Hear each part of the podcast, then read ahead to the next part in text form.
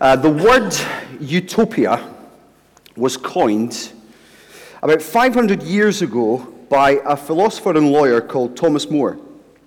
But the idea of a perfect society had been around for thousands of years before that, clearly. Now, Utopia is the title of More's book, which tells the story of a traveler called Raphael who is basically going around lots of different places telling the readers just how rubbish everywhere is compared to this glorious place that is called Utopia, the island on which this guy Raphael lived. And every description of the way that society is ordered in that city is really an expression of the author, More's, own hopes for what a perfect society could look like. So he wants a better world, a world where there's no private property, where there's no sectarian strife, where there's an indifference towards gold or silver to the extent that they become material for making loos. He wants a six hour working day and euthanasia. How does that sound for a perfect society? That's his version of an ideal world. But what's yours? What's yours? What does your heart long for? What would you really like to see in existence in this perfect world that you would like to see? What stuff would you get rid of?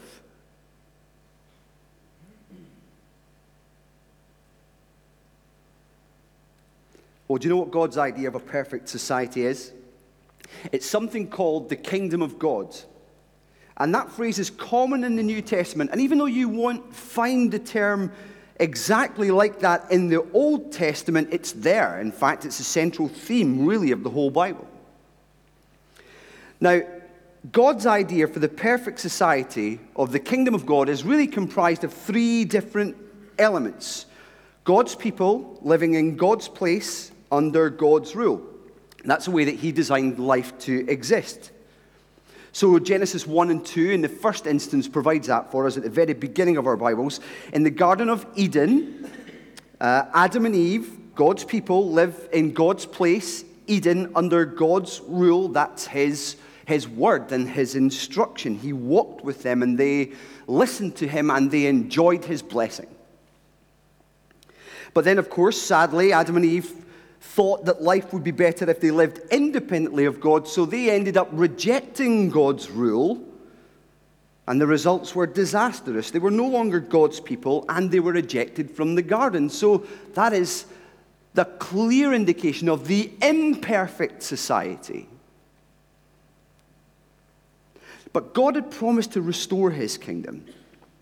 And he makes a promise to a man called Abraham in Genesis 12 and in Genesis 15, a couple of times after that as well, saying that this man, Abraham's descendants, will be God's people in God's place, enjoying God's rule again at some point. And the reason I start with all of that is because when we come to 1 Kings 3 and 4, and even a couple of chapters to come, It's not until we get to this point in the storyline of the Bible, and this, the life of Solomon, that we see God's promise to Abraham being so, so close to being fulfilled. And this is as close to Eden as an Israelite would get. This is, in a, in a sense, their idea of utopia. And at the heart of it, a king. A king who rules in wisdom.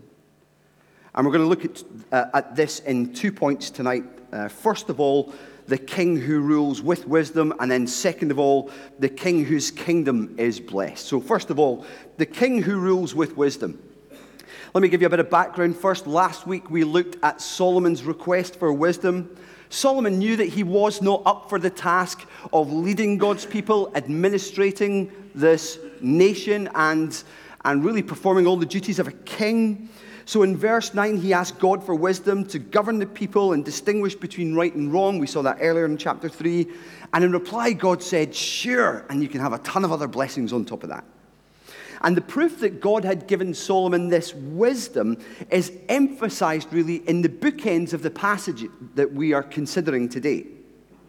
So Solomon's wise ruling in the custody of a child and the extent of the king's wisdom. Both of these things evoke awe in both actually Israel, God's people, and the nations, those who are not God's people.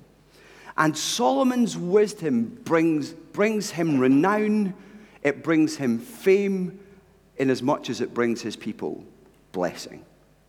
So look with me at chapter 3 and verses 16 to 28, first of all. Here's where we see that Solomon, the proof that God has answered his prayer, Solomon has the wisdom to administer justice, to do the right thing, and his people are in awe.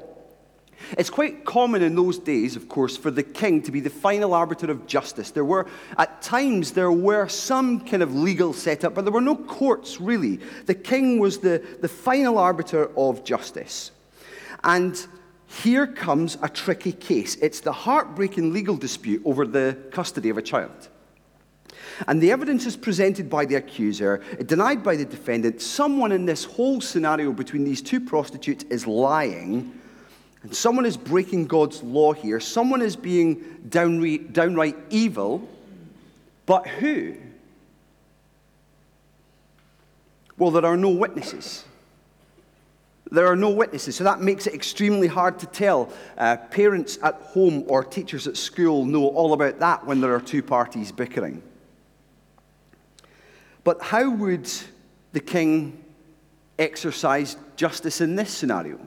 It was amazing in the first instance that he was even hearing the cause of two prostitutes. But here he goes. He is going to seek to judge. How would he judge? Would he judge wisely or poorly?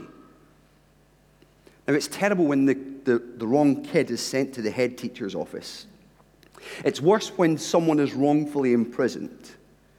In a case as serious as this, three lives were at stake. And how could Solomon tell who was telling the truth? Well, in a manner, he was going to do a Sherlock. Okay? I don't know if you watch Sherlock. I got into it a little bit recently. Uh, it's the BBC version with ben- Benedict Cumberbatch and Sherlock in, in those programs is always one step ahead of everybody else. He's discerning things that no one else has picked up, even using fairly unorthodox means to solve a case. Well, that's exactly what Solomon did. Cut the child in two and give each woman half. That was an unorthodox ruling. Can you imagine the look on the guy's face who had just brought Solomon the sword? Bring him a sword. Here you go. Cut the child in two. But what first seemed foolish and brutal was in the end brilliant because the real mum made the, sac- the kind of sacrifice that mums make. She can't bear to see the child die, therefore, she says, give the child to the other woman. And so justice was done. The baby was returned to its rightful mother, the right verdict was reached, and, as the author tells us, an entire nation was impressed. Solomon's wisdom was proved in his actions. And by his actions, Solomon's subjects were filled with awe at the wisdom that God had given him.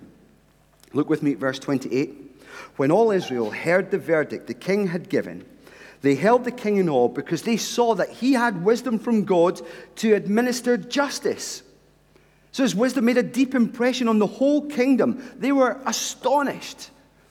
Now, listen Solomon is always pointing forward to Jesus, the greater king. In the New Testament, in the Gospels, you read someone greater than Solomon is here, and they're talking about Jesus Christ. He is talking about himself. And if people held Solomon in awe for his wisdom in administering justice, imagine how much awe Jesus will inspire when he judges every single case in this world in the history of humanity. Solomon had wisdom to reach the right verdict in one difficult case. Jesus, by his infinite wisdom, will get it right in every case. No injustice.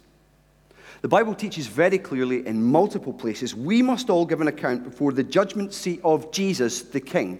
He is the final arbiter of justice in this world. And he will see that that justice is done, every wrong made right, no one will get away with anything. Anyone with designs on evil will be found out.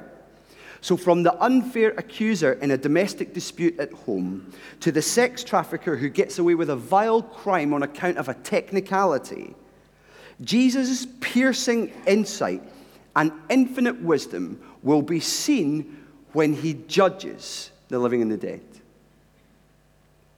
And his judgment will be so right that even those who are condemned will be in astonishment and awe at his judgment. And I tell you something, in this world of injustice, I want to be a part of a kingdom with a king who rules and judges justly, don't you? In perfect righteousness. I, I am in awe of this king, Jesus, and I, I wonder if you are. At the wisdom that he exercised in coming into this world as a man to die on a cross for our sin, having declared to all who heard him that he was the Son of God, the Son of Man, the rescuer, the redeemer, the savior.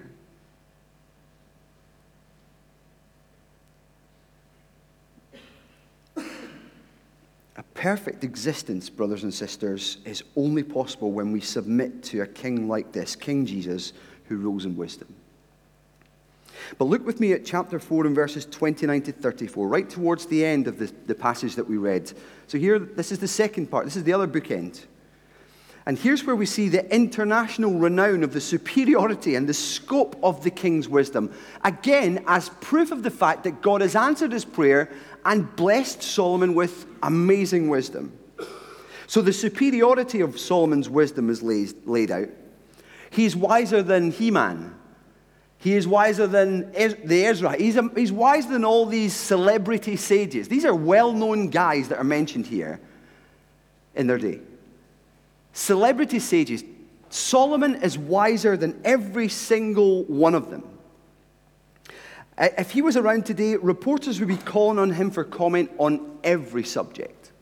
Such was the scope of his wisdom. The scope of his wisdom is astonishing. He thought deeply and wrote succinctly about God and about the life that we ought to live and the life around us, what wisdom looks like, what folly looks like, what sex and money and power and all these different things that we experience look like.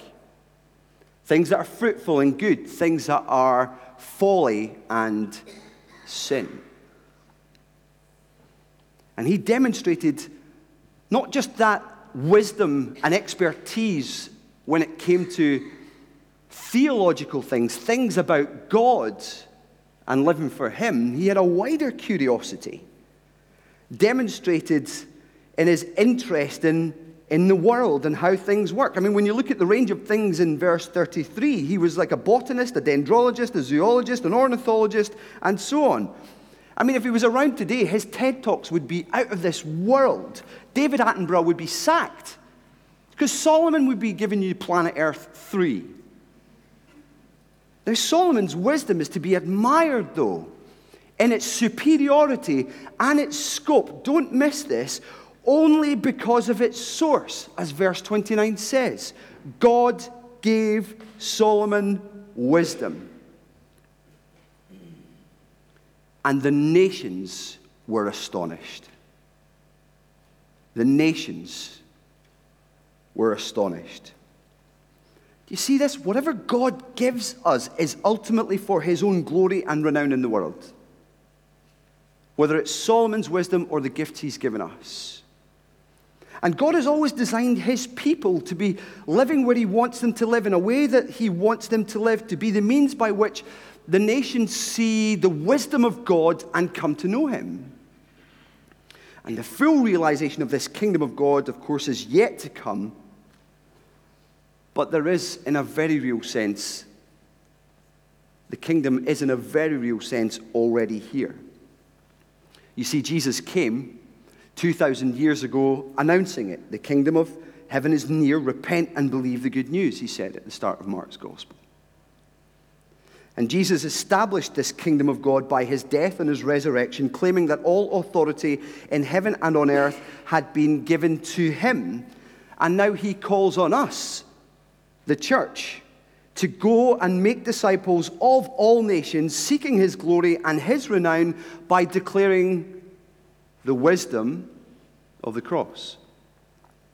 Something that seems foolish, but demonstrates God's infinite intellect and glorious grace. Which means that the application, in a sense, in this is for us to preach the gospel to the ends of the earth. Demonstrate his wisdom with your words. Tell people what is in the Bible. This is God's wonderful wisdom. And tell people, demonstrate his wisdom with your life. Let people see the way that God is blessing you. Just as the people saw the way that God had blessed Solomon, let them see it in us. Let them see the way that he's blessing us. And that's what we see in the second point tonight. The king whose wisdom is, whose kingdom is blessed. This is chapter 4, verses 1 to 28. Scan this section with me. Here we see what happens when God's king reigns in wisdom. His people are blessed, and in three key ways, three ways that I hinted at in the opening uh, to this sermon. So, God's people Israel and Judah. Look how many there are. That's the thing that's highlighted for us in verse 20, isn't it? As numerous as the sand on the seashore. Now, that's not just a way of saying there are millions of them, it's like theological code. Code that automatically brings to mind the key promise of God that, that Kyle highlighted for us earlier on. In Genesis 22 17, for example, when God said to Abraham, I will surely bless you and make your descendants as numerous as the stars in the sky and as the sand on the seashore. Okay? So we're supposed to read this and not just say, Oh, isn't that nice? There are tons of them. They must have lots of friends. No, you're supposed to read it and say, God is keeping his promises to multiply them in number after all the different things that threatened God's promise to thwart his plan Egypt, Pharaoh, a desert, their sin, even initially their desire for a king. God was so gracious to this people. He has them multiplied, not just to be his people, but living in God's place. It's the second thing that we see. Verse 21 Solomon ruled over all the kingdoms of the Euph- from the Euphrates River, that's in the east, to the land of the Philistines, that's on the western coastline where Gaza is today, and so on. And, and again, that's not just a, oh, it's a big place. It's a, it's code again. Listen to this Genesis 15, 18. God promised to give Abraham to your descendants, I will give this land from the Wadi of Egypt to the great river, the Euphrates. In other words, we are supposed to read this and see God keeping his promise to give them their own place, a new Eden, where they can be God's people, in God's place, enjoying God's rule. And that's the third thing that we see here. Look at how blessed they are under the rule of God's vice regent, his representative, the king. Now, to live under God's rule means to submit to his authority and enjoy this blessing. That's what you see in verses 20 to 25 in particular. And of course, in Eden, God ruled by his word. He walked with Adam and Eve uh, personally, uh, instructing them as his people. His presence was with them, and they were blessed with joy in Eden. In the desert wanderings, even, he ruled through a prophet, Moses, instructing his people through him and his law, and his presence was with them in the cloud and the tabernacle, and they were blessed with freedom and provision and forgiveness. And now God is ruling through the king he has appointed, Solomon. A king who would be God's representative before the people, ruling them before God. And under the king he has appointed, verse 20 says, they're enjoying the king's blessing. Okay? Don't ever let the world tell you that obedience to the God is a trudge and a curse. It is again and again in the scripture explained as the thing that brings us blessing. That's what we see here. Verse 20 they ate, God's people did. They drank. They were happy. And under the king God appointed then, they're living the dream. Verse 25, look with me. During Solomon's lifetime, Judah and Israel, from Dan to Beersheba, lived in safety, everyone under their own fig vine and under their own fig tree. In other words, they were so blessed as a people, they were living in peace and prosperity. Now, David was a great king, but in David's time, men were warriors. In Solomon's time, they're gardeners. In David's time, you worried that your livestock or your crop would be plundered by the enemies. In Solomon's time, you sat in your hammock in your back garden, and if you were hungry, all you had to do was just reach out and grab fruit from your own tree and munch away. Simple. They were so blessed. This was as close to Eden restored as anyone in Israel had ever got.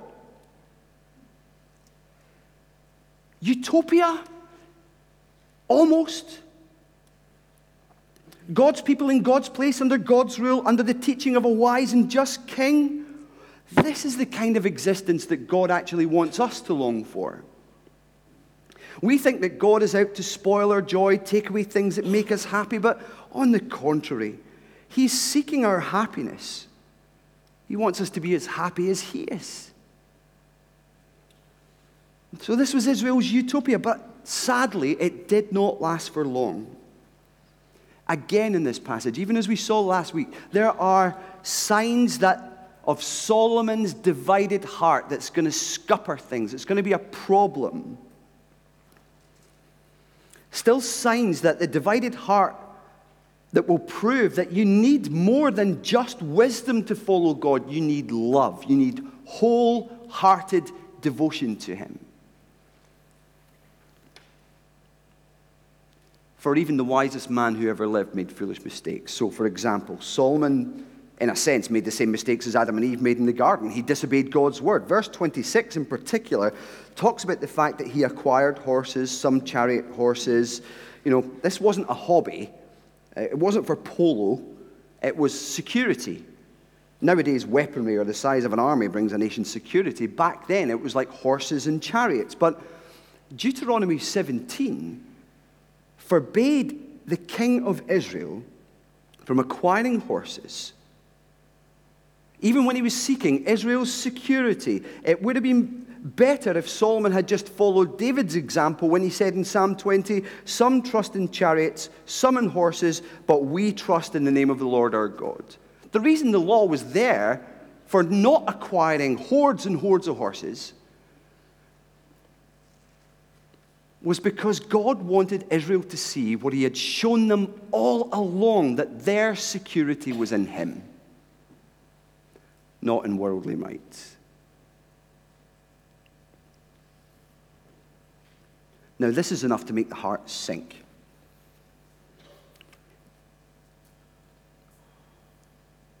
Is this ideal then? This idea of utopia even an Eden restored for God's people beyond us. Because we'll see, even as we get to chapter 11, we see this great rise of Solomon. Things are seem to be going so well. God's people, God's place, God's rule, and boom, it just crashes after that. And then it just takes this oh, unfathomable descent. Gets worse and worse and worse until it ends in exile.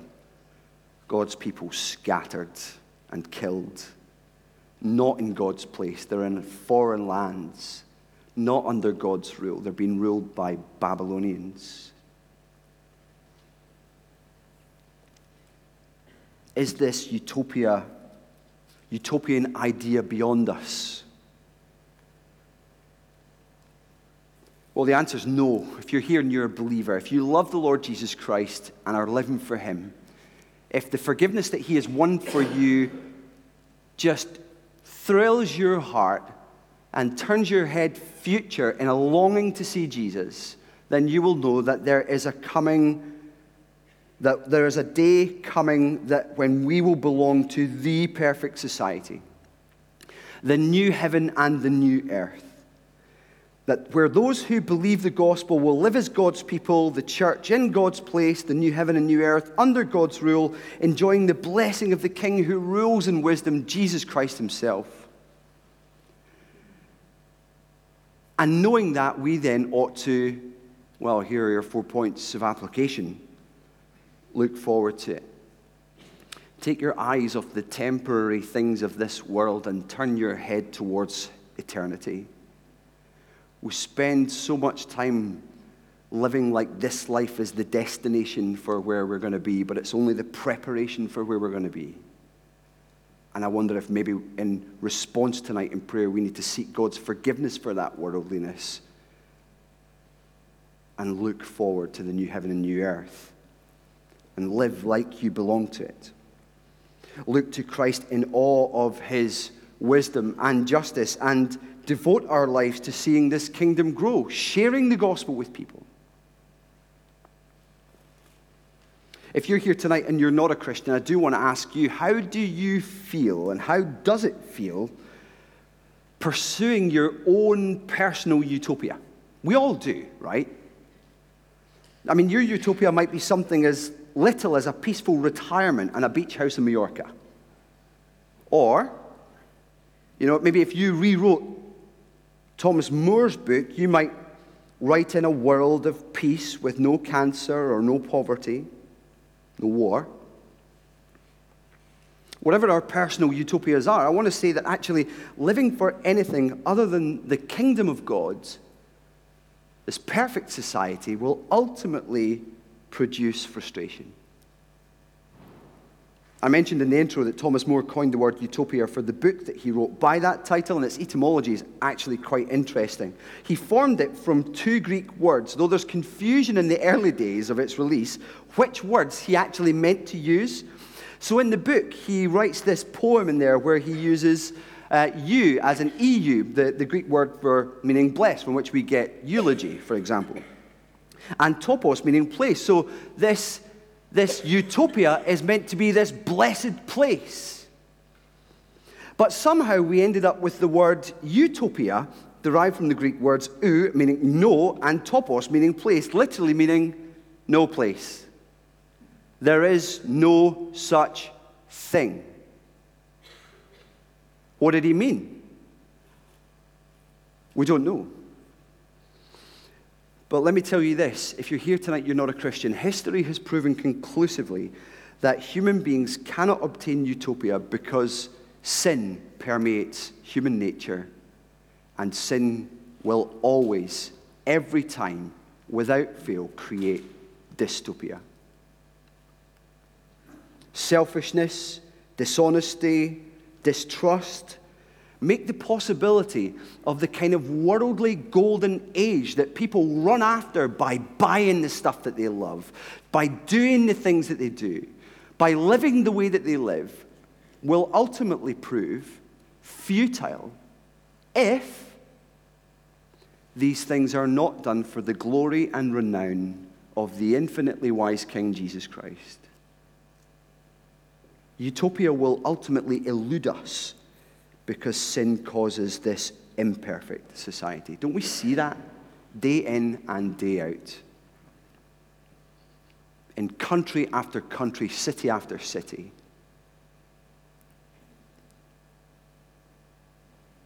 Jesus has an answer for us. I read it from earlier, Mark 1:15. Jesus says, "The kingdom is at hand." Repent and believe the good news. That is the application for you tonight if you're here and you're not a Christian. If you do not look to the cross of Jesus Christ and understand that He was paying the price for your sin and winning your freedom from judgment through that sacrifice, this is what you need to do. To hear His words. The kingdom of heaven is at hand, it's near. In fact, it's closer now than it ever has been because Jesus is coming back. We do not know when. And Jesus is not the kind of person that you want to trifle with. He will come back at a time when people are declaring peace and safety. We don't know when it will be. You can't treat Jesus the way you treat the dentist, right? You know, we all like brush our teeth. Good, I hope you do. But we all, let's confess, right? We, we, we brush our teeth a lot better in that 10 minutes before we go to the dentist, don't we? Or is it just me? It's funny, you open your mouth and your mouth is raw oh, because you've been brushing so hard. That's not the way we can treat Jesus. It's not about cleaning ourselves up and waiting till that last possible moment and then do the proper clean. No, it, now. You don't know when he's coming back. Today is the day when he offers salvation. And if you're here tonight and you're not a Christian, you can repent and believe the good news and truly look forward to utopia. The new heaven and new earth where righteousness dwells, where no sin will get in the way, ever, ever, ever, ever, where the infinitely wise King Jesus will reign forever. Repent means to turn away from your sin, see it as ugly for what it is, an offense against God, and it's killing you. And turn towards Jesus, the one who died to take away that sin. Believe the good news, the gospel, that those who believe in him, his life, his death, his resurrection, his ascension, and his return, will have life in his name. Let's take a few moments in the quietness, whether you're a believer or not think over some aspects of application that we've looked at tonight. Offer a personal prayer in the next minute, and I'll lead us in a prayer before we sing.